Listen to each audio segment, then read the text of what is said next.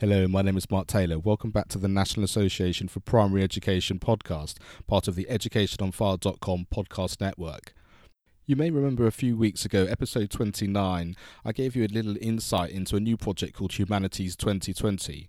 Well, today I'm really excited to be able to bring you a conversation I had recently with Dr. Tony Eaude and Simon Catlin, who are two people involved in this project, and they gave us some insights into exactly what's involved, how you can get involved, the ideas behind it and exactly what it is that they're trying to achieve. And we have a fantastic conversation about how this fits in with the curriculum, the broadening of the curriculum, how that works with the new Ofsted, and exactly how this can be of big benefit to you and your school, and how as teachers you can maybe incorporate this into your classroom.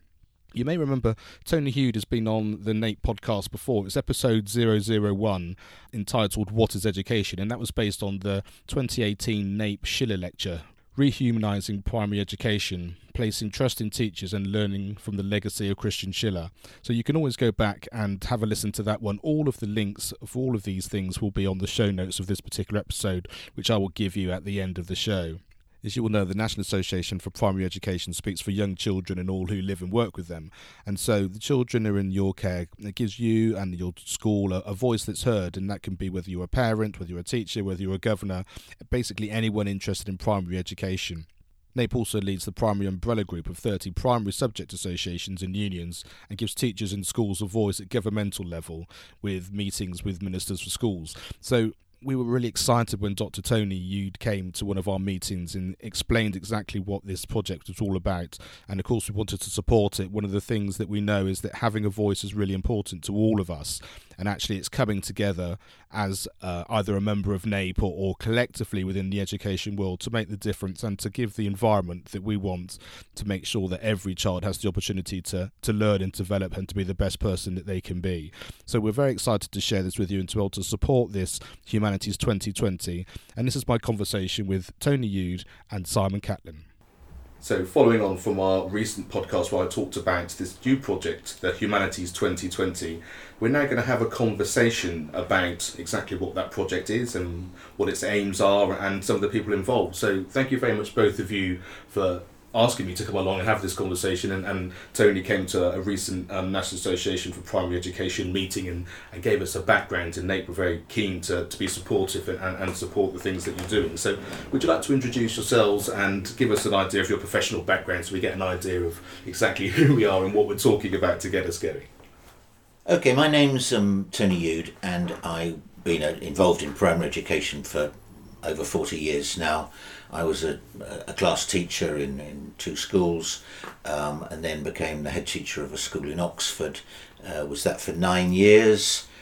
I then did a doctorate, and I've worked independently for the last 16 years or so. Particular interest in the sort of broader personal aspect of primary education, young children's learning, spiritual, moral, social, cultural development. And out of that came an interest in a particular area of the curriculum, which we've called the humanities, and which we'll talk about a bit later. My name's Simon Catlin. I'm an emeritus professor of primary education from Oxford Brookes University. Again, my background, like Tony's, is from primary education, and it's been my focus throughout. I was a primary teacher in three schools in London and deputy head of the last one before I moved to Oxford back in the 1980s, and came in to teach humanities for primary teachers.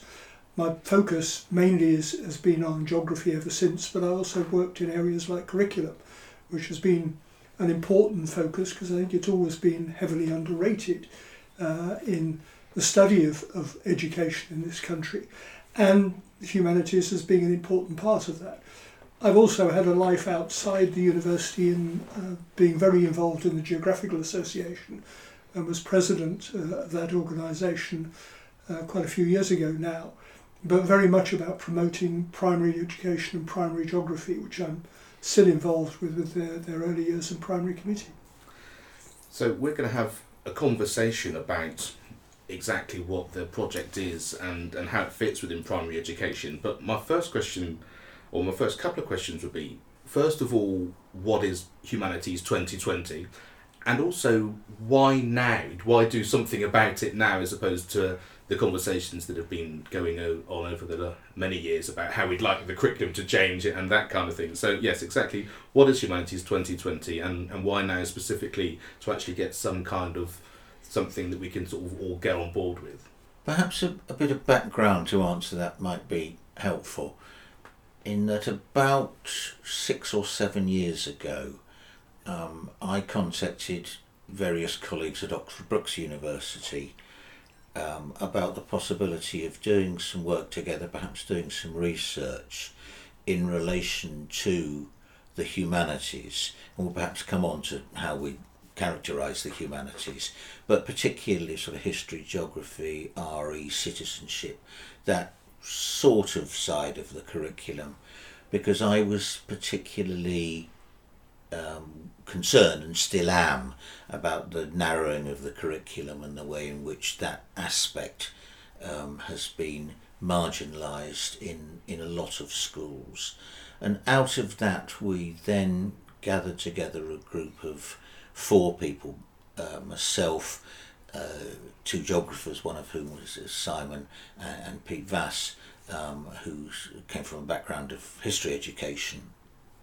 And from that we then decided, after a great deal of discussion, to offer to co-edit an issue of the journal Education 3 to 13, where we would get about 7 or 8 authors, including people from different parts of the UK and people who came from a slightly different angle, to just to look at what the current state of the humanities in primary schools is, and whether what we were thinking was more broadly the picture.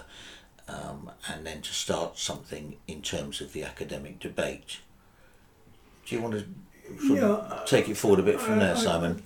Tony's outlined it very clearly. I think one thing that's worth adding in, before we reached a point of seeking an issue of Education 3 to 13, as Tony has described, we actually tried a number of attempts to get research funding, and every single one of them was refused. So there's a real issue in our minds about, is any of the wider research base interested in curriculum in primary schools when it goes outside the core subjects of English, maths and science? And it certainly seemed the humanities had little interest. There was also a concern which went back, I think, a long, long way, in that the reports coming out of Ofsted and from HMI before that about history, geography, RE, really painted not a terribly wonderful picture. There was certainly schools where there was excellent work, but a very much larger number of schools where there was no work at all, particularly in geography. RE had problems, and some indications teachers felt much more comfortable with history than either of the other 2 subjects in primary classrooms. So there were a number of issues about being able to encourage and support the way in which the primary curriculum could be a broad and balanced curriculum. If we go back to what the 1988 Education Act required, and that's led to sort of wanting to keep pushing to be able to take this forward. As to why now, one is because this was a concern and a group of us came together, as Tony's outlined. The other, which has been supported most recently, is the way in which Spielman, as head of Ofsted, has refocused towards the curriculum, not solely, but much more in terms of a balanced and a broad curriculum. And that's being moved forward in terms of the inspection requirements from this coming academic year, 2019-20. There's an impetus that's there as well to see whether we can make some progress. But I like, just to come in if I may, I like to think we were, and I think we were, actually slightly ahead of the game, because that's why I say going back 4 or 5 years, and it has been that amount of time in gestation in a sense. And I think it's really welcome that actually the new Ofsted framework and the consultation that went ahead of that has started to recognise a concern which obviously we would share about the narrowing of the curriculum, and in particular how that further disadvantages disadvantaged children, so that actually some of those children who most need a balanced and broadly based curriculum are in fact those who get a sort of endless diet, in some schools, an endless diet of more English and more maths, when actually I think it's our view that many of those children, what they need is more physical activity, more field work, more of the sorts of things that we're trying to promote through Humanities 2020. Yes, and I think linked to that, the approach to for example, maths and English is one where the humanities can offer real content rather than presumed content, where there's some real focus in using, for example, information analysis of texts, of photographs, a whole range of other sources, linking into the use of data. What's this telling us about something that is pertinent in another subject area, while also inevitably developing vocabulary, language quality, and so on? So it's about trying to get that sense of balance of across the curriculum, not just of different subject areas, but in fact working much more holistically. So, and I think behind that, I mean, in agreeing with all of that, behind that there is a sense which I have very strongly, that the fragmentation of the curriculum into very separate subjects as taught is particularly problematic for very young children, and that actually one needs to be trying to make the links across different subject areas, while at the same time developing the particular historical skills related to history or to geography or religious education, or indeed any subject. So there's always a sort of tension there, I think, but my sense would be just trying to make those connections as possible, and that actually, as Simon was saying, the humanities provide a really good context for developing particular skills or ideas, and it seems to me they're also just inherently very engaging for young children. I mean, I loved history as a boy. I mean, Simon's obviously loved geography, and I think our experience as teachers, and that I think of most of the profession, is that actually it's really interesting to learn about things in the past or one's local community or whatever, far more so, I'm afraid, than, you know, whether to add a particular type of clause in a sentence that one's trying to write. That's right, and that clause might well be added to make real sense if it's in the context of a particular piece of historical description or geographical explanation, rather than it's just something which seems to be abstract. And I think that abstractness, I think, is a really important point, isn't it? Because like you said, the idea that now we're doing an hour of English, now we're doing an hour of maths, as opposed to now we're looking at a historical point, or we're going out into the community, and from that we're going to pull all of our knowledge, and the questions and the understanding and the learning that comes from that, while hard to gauge at the time, if you've got that freedom and that understanding, is something which is inherently going to improve everybody's understanding of what you're doing, because you're doing it as a community, whether it's a class community or in small groups.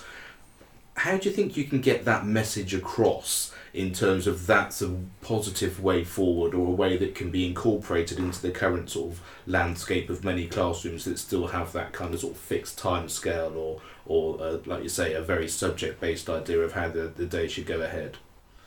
Well, I think what we have done, the sort of basis of Humanities 2020, is that following the issue of Education 3 to 13, there was then a seminar, and then a group of about 12 of us, most of whom are teacher educators, met and said, well, how do we carry this forward? And we spent a long time, probably about a year to 18 months, working out what we've called a manifesto, a fairly simple 4-page manifesto, to try and set out some of our thinking. And that's the sort of basis of Humanities 2020. but it's still quite a difficult idea to get across just through a piece of writing, because, as I think we've been trying to capture, it's almost more like a sort of way of thinking and a whole approach to pedagogy and teaching, particularly for young children. So the basis of it is, as I say, a 4-page manifesto, which we're hoping that people will look at on the website and sign up to, and that will then, in a sense, prompt them, particularly as they're looking at revisions of the curriculum over the next year or two in the light of the new inspection framework. So I think there's sort of that one side of it. I think the other side, which is with any of these campaigns, you sort of need to go through a whole range of different approaches of writing articles which teachers may read, going to particular events. I mean, for instance, I was at Brewed in Oxford on Saturday, and it's in the talking to teachers that actually I think one then starts to convince them, oh yes, I can see what you're getting at. And certainly my experience is that with lots and lots of teachers is that they will say, oh right, so that's what you know, that's part of why I came into primary education. And I think in that way we would be hoping to, if you like, to get people on board. So if you like, there's a sort of more formal way, and then there are more informal ways through conversations and people then talking to friends and colleagues, so that actually gradually one moves away from what I think we would see as a very narrow view of the curriculum and towards a more balanced and a richer curriculum. Yes, I think that links very well with how we see, for example, the new Ofsted framework and the way in which schools will respond to that and re-look at their curriculum and see how they balance that out. In terms of what other possibilities, where can we go for some information? Let's put in various keywords to the search engines we use and see what comes up. And that, in many ways, is probably one of the key things we're going to need to support over the coming years in particular ways, because it seems that teachers are more often heading towards a particular website or a range of websites. We need to be able to get ourselves into that selection that they see pop up on their screen and think, oh yes, I want to have a look at that. Books are around, there's plenty, but they're not necessarily bought very heavily by schools or teachers. More in initial teacher education, but even that is not very strong, but library access is useful there, and e-books. And the same with journals, and again, students going into teaching will have used those. So we hope by getting publications out in that way, there will be a number of things which will stick in the mind, and they will think, ah, yes, I need to go back and have a look at that, or actually I could use this to develop what is already listed for the school in a number of ways. But word of mouth, I think, is probably one of the key points, and it's getting that word of mouth out through a number of key individuals, for example, consultants who are working with schools, linked into history or geography or RE, but can then mention more widely the curriculum, to Ofsted and HMI, for example, who might then also give similar advice to other people who have contact regularly with schools, or link in with their own websites and make a connection to the Humanities 2020 website. One other bit which Simon reminds me of, which I had forgotten in what I said before, I think one other area where we would hope to be making a slightly more long-term impact would be in terms of teacher education, where I think there is a bit more scope, because we have quite a lot of contacts and there are obviously far fewer teacher education establishments than there are schools, where I think there's quite a lot of interest, certainly in some teacher education courses, partly because of the pressure of time within relatively short courses, about how one can help to prepare those becoming teachers to see education in broader terms and for the long term, as opposed to being too caught into the current agenda. And I think a large number of teacher educators would see that as part of their role, though I think everybody knows that when teachers then go into schools, you know, quite often they're then much more focused on, you know, on the immediate task as seen by the school. But there is something about that sort of broader, longer perspective with which I think teacher education, we would hope to influence that. Yes, I balance that by making the point that more than half of future teacher recruitment now occurs directly through primary schools that have set themselves up as core components of initial teacher education. So they have links with many universities, but there are also schools that don't link with universities and just simply go for a QTS qualification rather than look for a PGCE qualification. So there is a group of schools that we also need to be getting to in that way as well. And again, word of mouth, their use of consultants and so on is a way to do that, and linking where we might be able to with some academies and academy chains that have groups of primary schools and those responsible in those groups for the humanities subject areas. Getting them on board is going to be an important way to link with those schools too.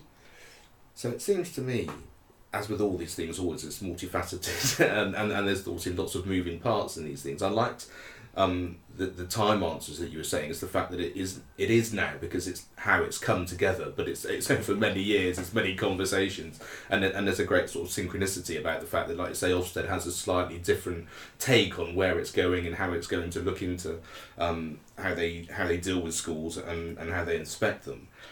Do you see that there's going to be any possibility for it to be a two-way street?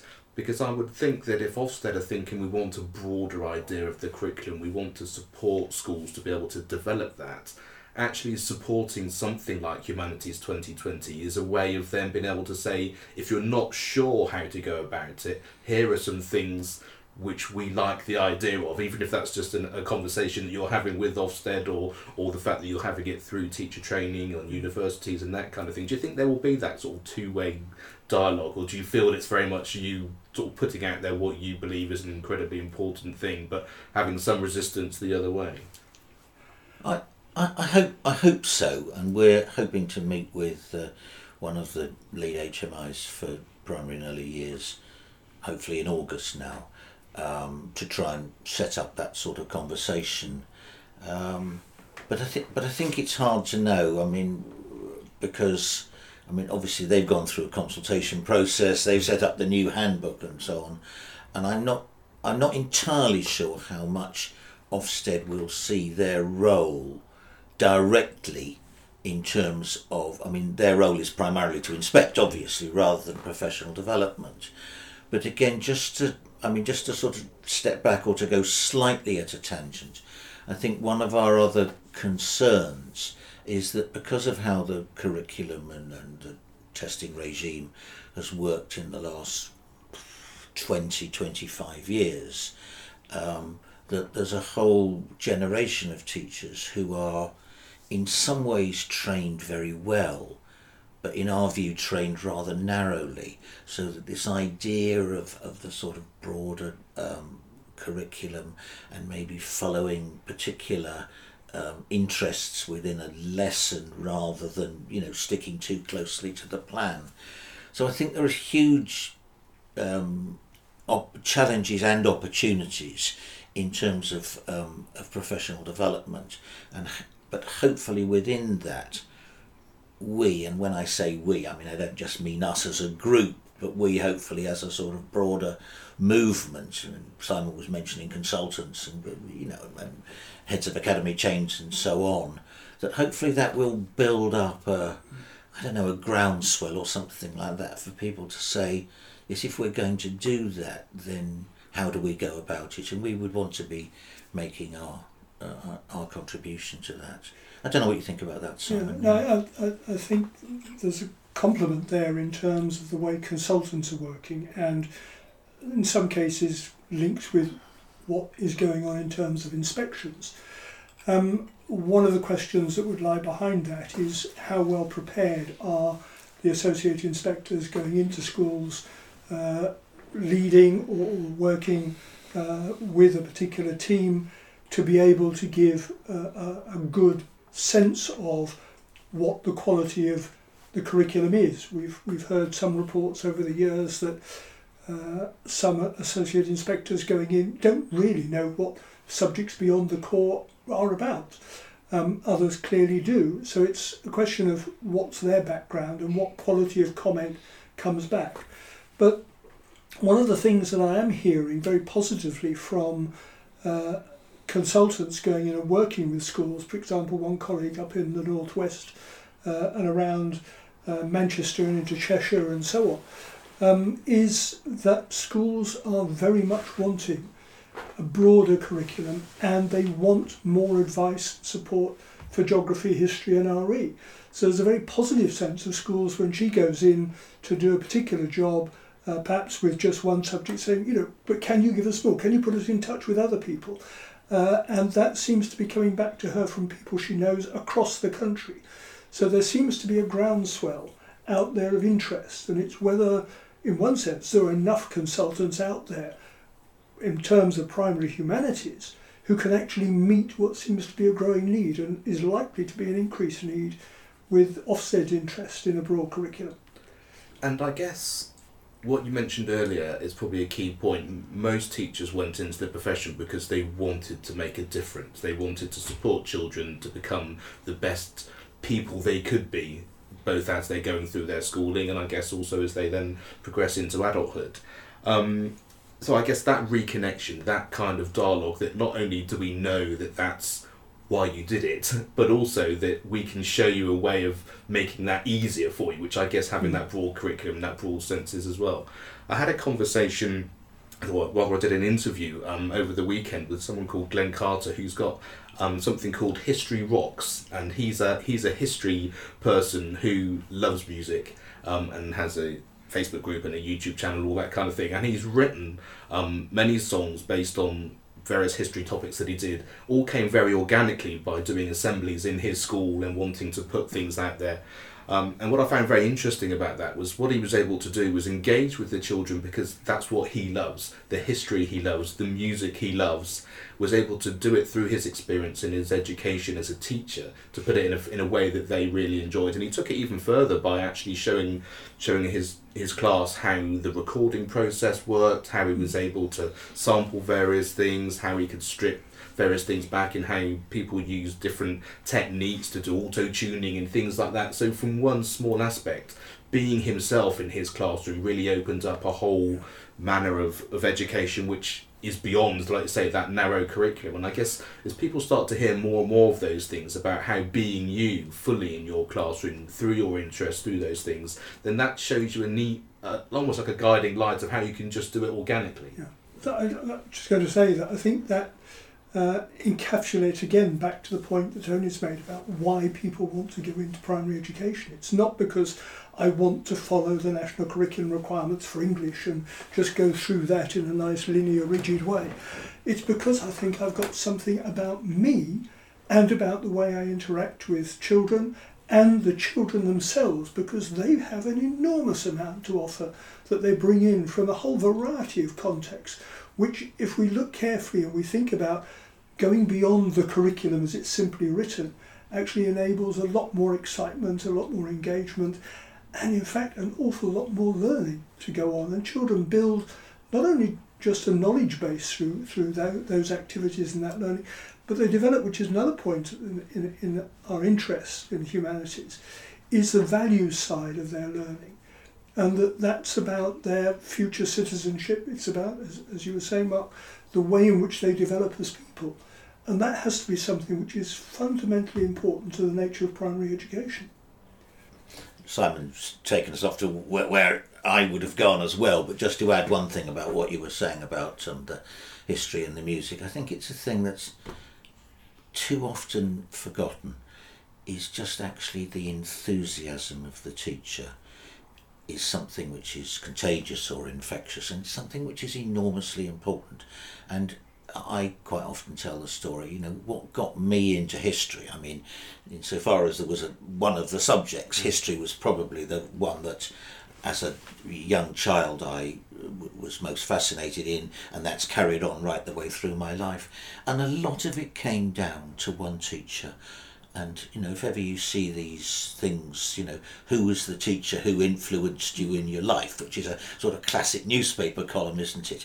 But the theme that two themes nearly always come through.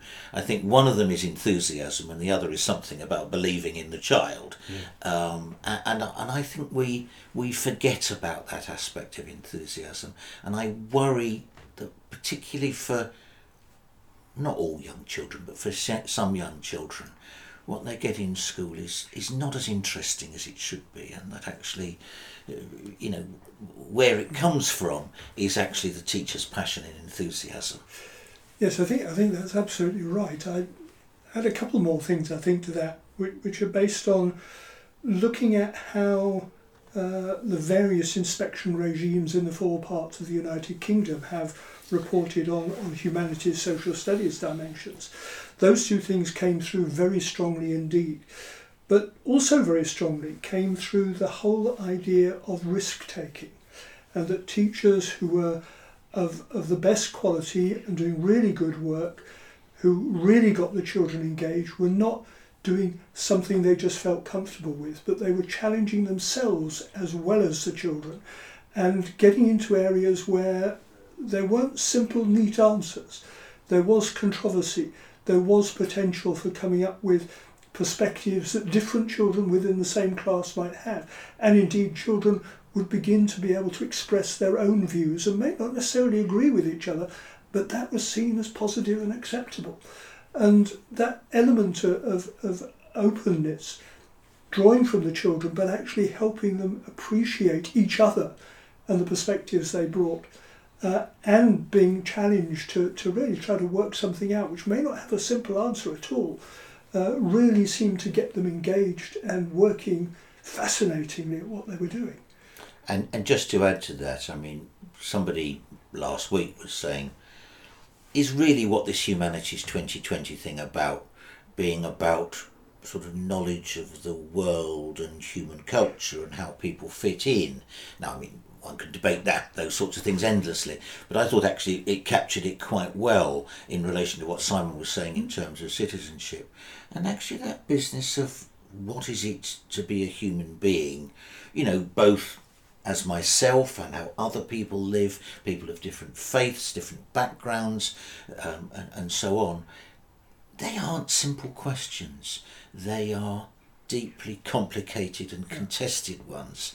And that's part of the fascination of being a human being, it seems to me. And I think what we've seen, and Simon was hinting at this over the last 20 years, is too often offering young children particularly sort of rather simplistic, you know, packaged answers to questions which are enormously complicated, which people have, you know, argued and contested about for hundreds of years and will carry on doing so for, you know, for many more.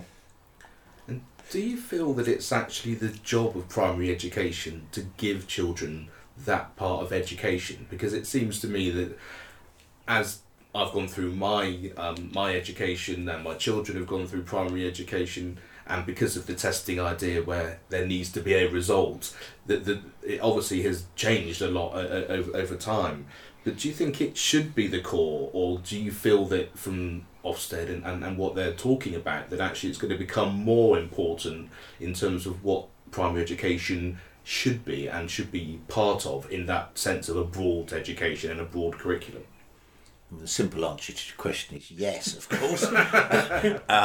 And some of the writing which I was doing a year or two back, and again it begs all sorts of questions, is about the whole child.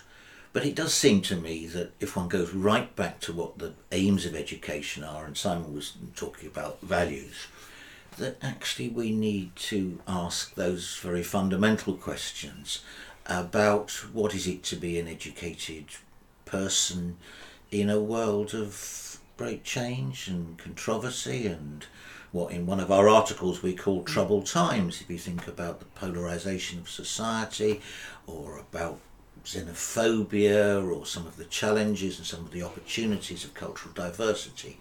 So it does seem to me that, you know, there's a danger that I think that has occurred in the last few years, is one just sort of gets this curriculum which is sort of imposed on schools to some extent, as opposed to saying, what are we trying to achieve as educators, and then from that trying to build a more organic curriculum, or a curriculum which is based more on what we're seeking to achieve. Yeah, so it's, I mean, I agree with everything Tony's said, but in some ways I think actually that the whole issue is a much older one than would seem to be recent. For example, we go back to the thinking behind the Proudhon report and the way that developed. What they were attempting to do is a more balanced approach to thinking about the whole of primary schooling. And they didn't shirk the notion that, yes, children need to build up knowledge about the world, about different subject areas, things that are important to have knowledge about. But they also need to understand what that knowledge is about. It's not just having information. They also need to have a context in which that is working and is possible to use. So the way in which that links with their own lives, with lives of others and so on, becomes important. It's also something which had shifted the element of an earlier approach to education, coming out of sort of initiation of national schooling, which was about we need to get children just to know things because that's important to the way our society and our empire works. It moved things beyond that. The challenge that I think we've had almost with the most recent version of the national curriculum is a move back towards that sort of early 20th century of, no, we just need you to know the facts. And that does raise some very interesting questions. One of which might be, well, if I know all this stuff about English, what is it I don't know?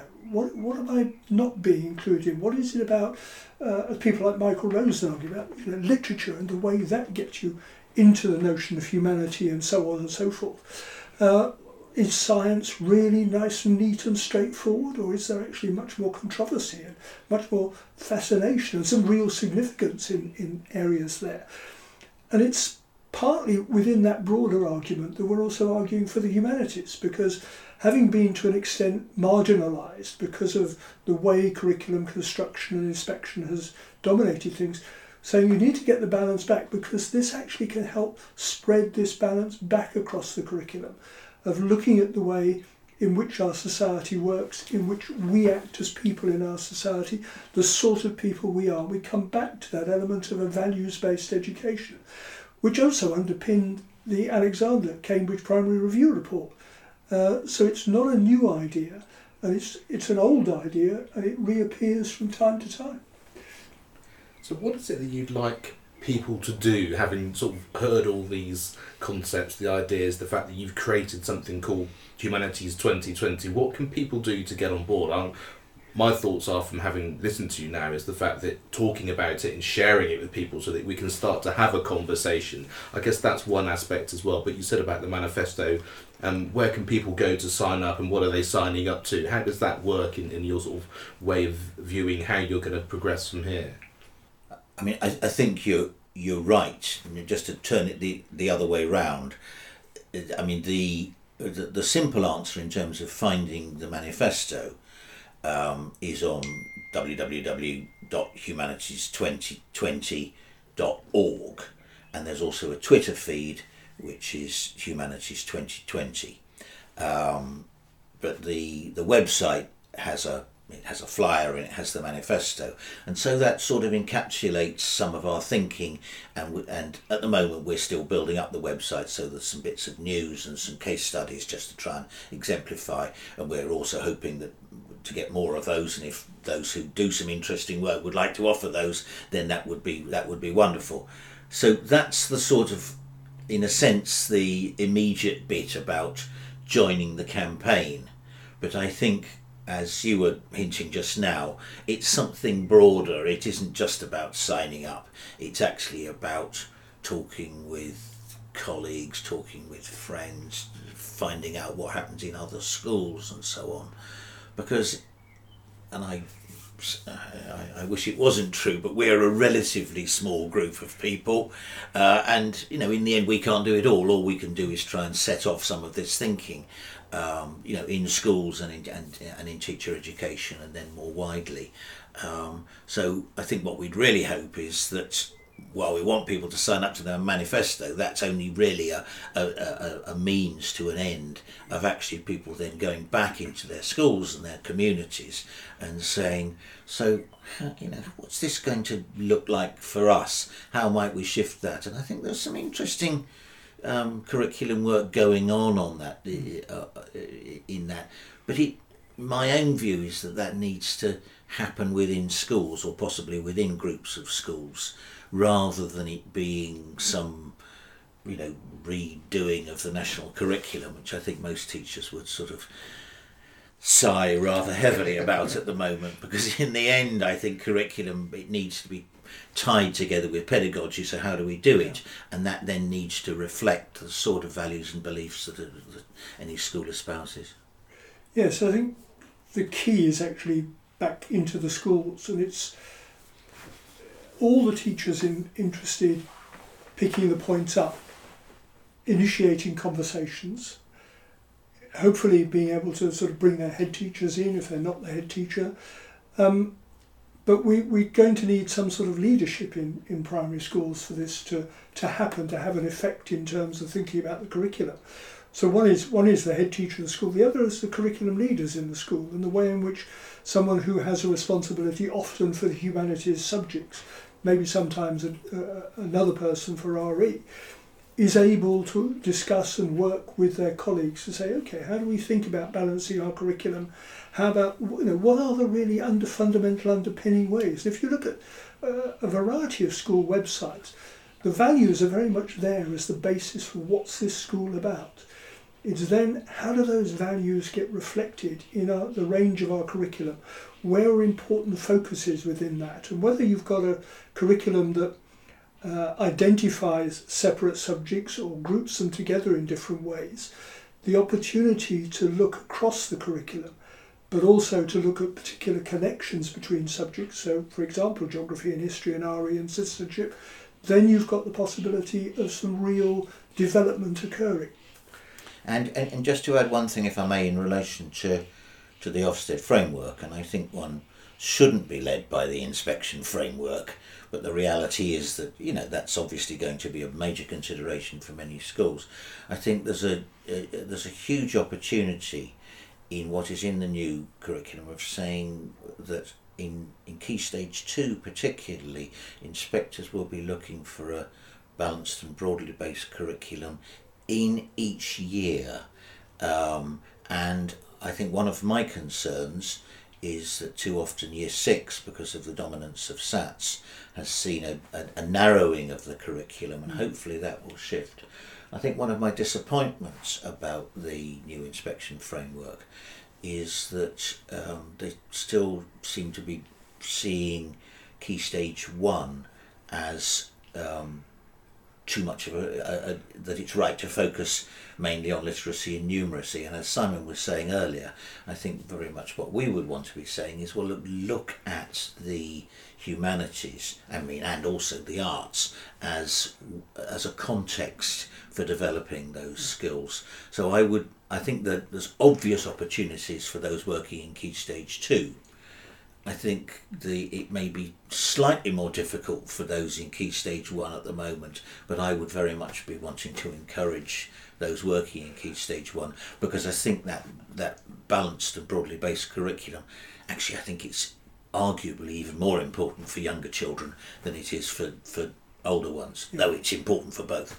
I think that's absolutely right, and it's an interesting contradiction almost that's been set up, in that if you go back to the last reports, and they're some time ago now, from Ofsted on history and geography, for example, they indicate that probably the better quality of teaching is in Key Stage 1 in those subject areas than in most of Key Stage 2. So to almost infer, well, you don't need to bother so much, seems actually you don't need to set up quality learning for later. Well, the opposite answer is it has got to be exactly the opposite. We need those subjects fundamentally in the early years. And I guess that the hardest thing is, and I love the fact that it's about conversation, it's about developing within a school how you want all these things to integrate and all the things that we've spoken about. I guess the really difficult thing for teachers, and maybe more so for younger teachers who have less historical experience in terms of how the curriculum has changed over the years, is the fact that everybody, including the children in the school, often want to get things right. It has to look a certain way. We have to make sure it ticks this box. It has to do that.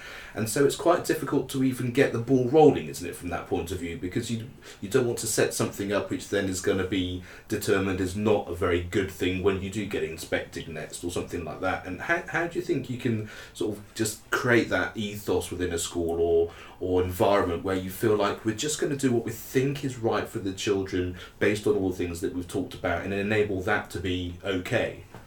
Yes, I mean, you're in a sense setting up a sort of second version of the binary curriculum, as it were. In Robin Alexander's case, of really we've got sort of curriculum 1 as the core and curriculum 2 as the rest. In a way, it's almost saying curriculum 1 is just factual information which is either right or wrong, and curriculum 2 is where you can be a little bit more open-minded. The problem is we're looking for the development of people who are open-minded for a whole variety of reasons, not least because facts change and facts need and are contestable. And indeed, as we know all too well at present, but actually that's always been the case. It's just very often we've not seen them as so obviously potentially contestable. What we do need to do is therefore develop conversations with teachers about how straightforward and simple, straightforward answers is your life. And teachers begin to recognise when you open that conversation up that actually it's not as simple as it might seem in setting up what young children just need to know in a rather narrow sense of know. They need a much broader notion of knowing. And knowing, if you go into sort of philosophical debates, actually is a very contestable area. So it's about opening that thinking up. And teachers respond to that, and young teachers potentially very strongly. But to come at your question from a slightly different angle, Simon earlier mentioned the whole business of risk-taking. And if you go back to ideas like Sir Ken Robinson on creativity. Mm. I mean, it would be true, I think, in just about every discipline that actually, of course, you don't take ridiculous risks, but actually part of learning is that you take some risks and therefore you make some mistakes, because that's actually the nature of risk-taking and it's the nature of learning. So it is, in a sense, a whole sort of shift away from this sort of transmission of a particular notion of factual knowledge into a whole way of here's me as the teacher and you as the class of children, and how do we work these things out together? What are the questions we ask? And give me your answer, which may not be the right answer, but actually then your friend may add to it or may disagree. And so there is that whole element of seeing the process of learning in a more open way and a more creative way. Yeah. I mean, fundamentally, there's a question about the attitude you bring to the classroom as to whether it's I'm just here to pass on information in that transmission sense, whether I'm here, and in a way it links with transmission, I'm here to open minds. So I'm here to pass on that you need to think more broadly, that things are not necessarily, there are more than one answer to a range of different questions, and that actually is what it is about and what it is like. Yes, there are single answers to questions, that's fine, but there are multiple answers to other questions and you need to be open to all of that. It's that attitude teachers need to bring to foster with children. I do love the whole concept of facts changing. It just reminds me, last night we were sat at home, my daughter's, I think she's got a science test today at school, and she had to do a poster and various things based on that, and Pluto came up. And so we had the whole debate of, but it's actually not a planet anymore, but it was a planet, and who decided it is, and who decided it wasn't, and then, but what year did they decide it no longer was? And we had sort of conversations from different rooms, and her older brother was chipping in, and then there was something related to light years and all that kind of thing. And we were going through her thing, and one of the things she'd done is she'd written all the planets out, and one of them she'd missed out. And we had this whole debate then about, oh, well, do I need to do it again? And then it was, well, what was the purpose of it? I think it was a revision exercise, really, more than actually you need to produce a physical document. And I said, well, then why not just put a question on your piece of paper that says, what have I decided not to add as the planets? Yeah, I said, because if the point is that it was an idea of some kind of revision idea for you to learn, you've really learnt that now, because you've learnt much more than you would have done of just copying something or whatever. Mm-hmm. I said, isn't that the most important thing? And those concepts of actually, we're just learning because we want to be learning. And like I say, the facts change, so therefore what would have been right 10 years ago isn't right anymore. But actually, of course, it is right, because it is what it is, and it's a really interesting way of doing that. And but it's interesting you bring in that example of science, which probably along with mathematics is the one where most people probably think that, you know, this is about, you know, observation of how it is, and factual knowledge, and there it is. But actually, I think if you, and Simon was hinting at this earlier, if you actually speak to mathematicians and scientists, you know, they will say, well, yes, there are some things which have a very simple answer, but the most important aspects of it are constantly contestable and may change. Well, it's the same if you come back and look at say, geography or history. We want children to sort of know certain basic factual information. And, you know, if you know about, you know, what the names of the continents are and where they are on the Earth's surface, yeah, that's uncontestable. If you start saying, well, you need to know this country and its capital and that country and its capital, why? And once you start asking that question as to, well, are they the most important ones? What's the cultural background to having to know that, or these particular dates in history? And that gets children thinking about what exactly is going on here. Yes, this information can be important. Is it important for society now? Is it important in my education now? What might be the ones that actually it's worth knowing? I can still remember, you know, the names of nations from back in the days of empire. And then as the Commonwealth developed, some of them changed. But you know, that early bit of thinking stays with you. So thinking early about this is also important as to recognising perhaps it's not quite as set in stone as some people like to pass it on to me. And very similarly in history, you know, I mean, I came up in a time when there was bad King John, and you know, and so on. But actually, the longer one goes on in history or geography or any discipline, you actually recognise that there's a different perspective on these things, and that these things are never quite as simple as they might appear on the surface. Yeah. So, I think just to wrap up and everything, I think there are a couple of things that we can do to sort of support this. One, as you said, is to go to the website, sign up, and for the manifesto, to talk to people within your school, your community, and all of that kind of thing. But I think one thing that Nate can do to support, which is, I know, something which you were very keen on, and we were very keen to do as well, is actually, and the reason that I set up the Education on Fire podcast network together to begin with, is to share creative and inspiring ideas. And I think other teachers, other schools, other areas, hearing how people in a different environment are doing maybe some of this risk-taking, and actually able to show, explain, demonstrate how it's working for them in whichever form that comes, is a very positive one, because then, like I say, the community increases, the sense of we're all heading in that direction because it's what we believe in, because we're reconnecting with why we became teachers, what we think education's about, what we're doing for our children. And that might be a very positive way that we can do on a fairly regular basis, as people get in contact to share, and it will look different in every school, and I think that will be an exciting and a fun thing to be able to do. Yes, and I mean, I think that, I mean, that goes back to, I'm not sure whether I said it earlier, but the whole sort of notion of people having permission and being enabled and encouraged to try out some ideas, and then to share those, because again, I think with the advent of the national curriculum, I mean, whatever one thinks about whether that was a good thing or not, it's sort of developed into that there is just the sort of one way of doing it. And I think one of the things that we're saying is that actually these things need to be reshaped and recreated by individual schools. And if you then hear what other people in neighbouring schools or elsewhere in the country or whatever have done, then I think that you know, helps that whole discussion, as opposed to, you know, sort of just either downloading something from the internet or just looking exactly at that. Because I think underlying what we've been talking about is that teaching young children is fundamentally a much more complicated and much more fascinating process than perhaps you know, has come to be thought in the last few years. Yes, I agree entirely with that.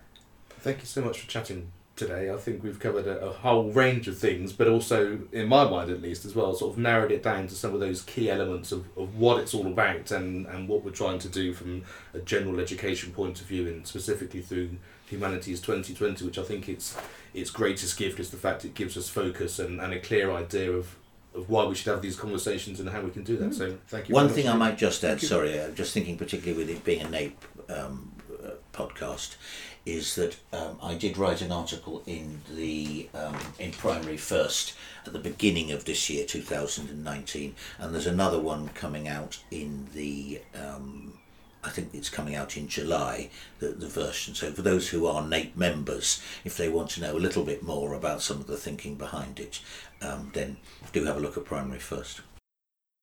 I hope you enjoyed that episode and are excited and inspired about how we can change education in all those aspects in the way that we've just been talking about for the last few minutes. Thank you so much to Tony Eaude and Simon Catlin for inviting me to be part of this and to share this message with you. There are lots of things to remember in terms of the websites for Humanities 2020, for NAEP and all those things. So if you go to the show notes of this particular episode, I'll have a list of all of those things in one place. So all you need to remember is www.educationonfire.com/NAEP033. That's educationonfire.com/NAEP033. Thank you so much for listening, and we look forward to bringing you some more episodes very, very soon.